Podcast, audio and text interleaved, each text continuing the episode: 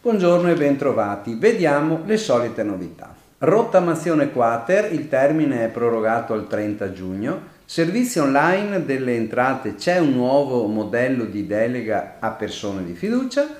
Il 7.30 precompilato del 2023, l'accesso dal 2 di maggio, bonus occhiali, c'è una piattaforma online e gli esercenti si possono registrare.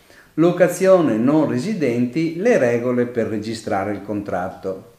Rottamazione quater, termine prorogato al 30 giugno. Con un comunicato stampa, l'Agenzia delle Entrate e Riscossione ha comunicato che è prorogato al 30 giugno il termine per presentare le domande per la rottamazione quater. Quindi si avranno due mesi in più per presentare la dichiarazione di adesione alla, procedura, speciale procedura prevista dalla legge di bilancio 2023.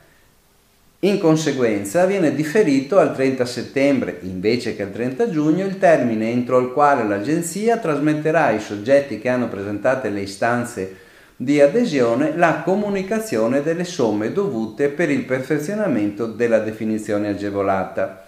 Da ultimo, la scadenza per il pagamento della prima o unica rata che era originariamente fissato al 31 luglio slitta al 31 di ottobre.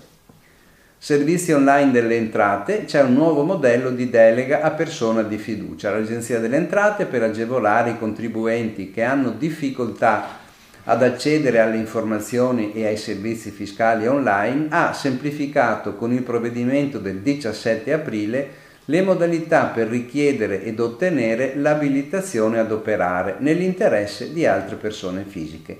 La semplificazione può riguardare i tutori e curatori speciali, gli amministratori di, so- di sostegno, i, figli, i genitori di figli minorenni, parenti o altre persone di fiducia delegate dai, dai, dai, dai, soggetti. I servizi online disponibili nell'area riservata del sito sono per esempio la consultazione del cassetto fiscale, dati ipotecari e catastali, richiesta del duplicato della tessera sanitaria, leggere le comunicazioni inviate dal fisco, accedere alla dichiarazione dei redditi precompilata. Al provvedimento è allegato un nuovo modulo di richiesta di abilitazione, disabilitazione ai servizi che trovate nel PDF allegato.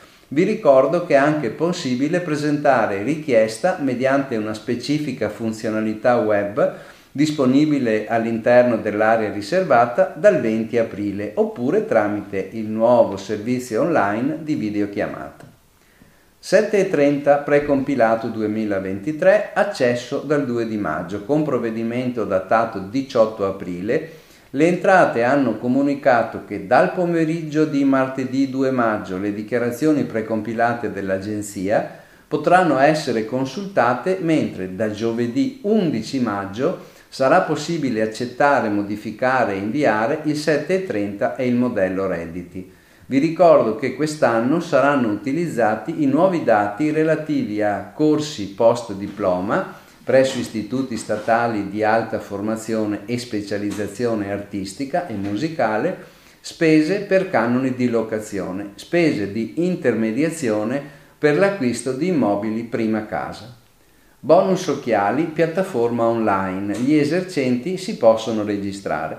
È stata finalmente rilasciata con circa 4 mesi di ritardo la piattaforma online del Ministero della Salute per la richiesta del bonus vista. È disponibile all'indirizzo bonusvista.it e si tratta del voucher una tantum di importo pari a 50 euro per l'acquisto di occhiali e lenti a contatto per i soggetti con ISEE sotto i 10.000 euro. I beneficiari possono richiedere il bonus vista a partire dal 5 maggio alle ore 12, sia come voucher da spendere presso gli esercizi commerciali accreditati, sia come rimborso per un acquisto già effettuato, mentre è già possibile per i negozianti che intendono aderire all'iniziativa accreditarsi registrando i propri punti vendita. Il manuale per l'esercente è allegato come PDF. Locazione non residenti. Le regole per la registrazione del contratto. Con una FAC del 14 aprile l'Agenzia delle Entrate ha ribadito che è possibile registrare un contratto di locazione nel quale il locatario è persona fisica non residente e non munita di codice fiscale. In tali situazioni la registrazione del contratto va richiesta a qualunque ufficio territoriale dell'Agenzia delle Entrate utilizzando invece che il modello RLI il modello 69. L'obbligo previsto dal DPR 605 del 73 di riportare nel contratto il codice fiscale del locatario si intende adempiuto con l'indicazione del cognome nome e luogo della data di nascita e indirizzo del domicilio estero. Bene, vi auguro buon lavoro e buona settimana.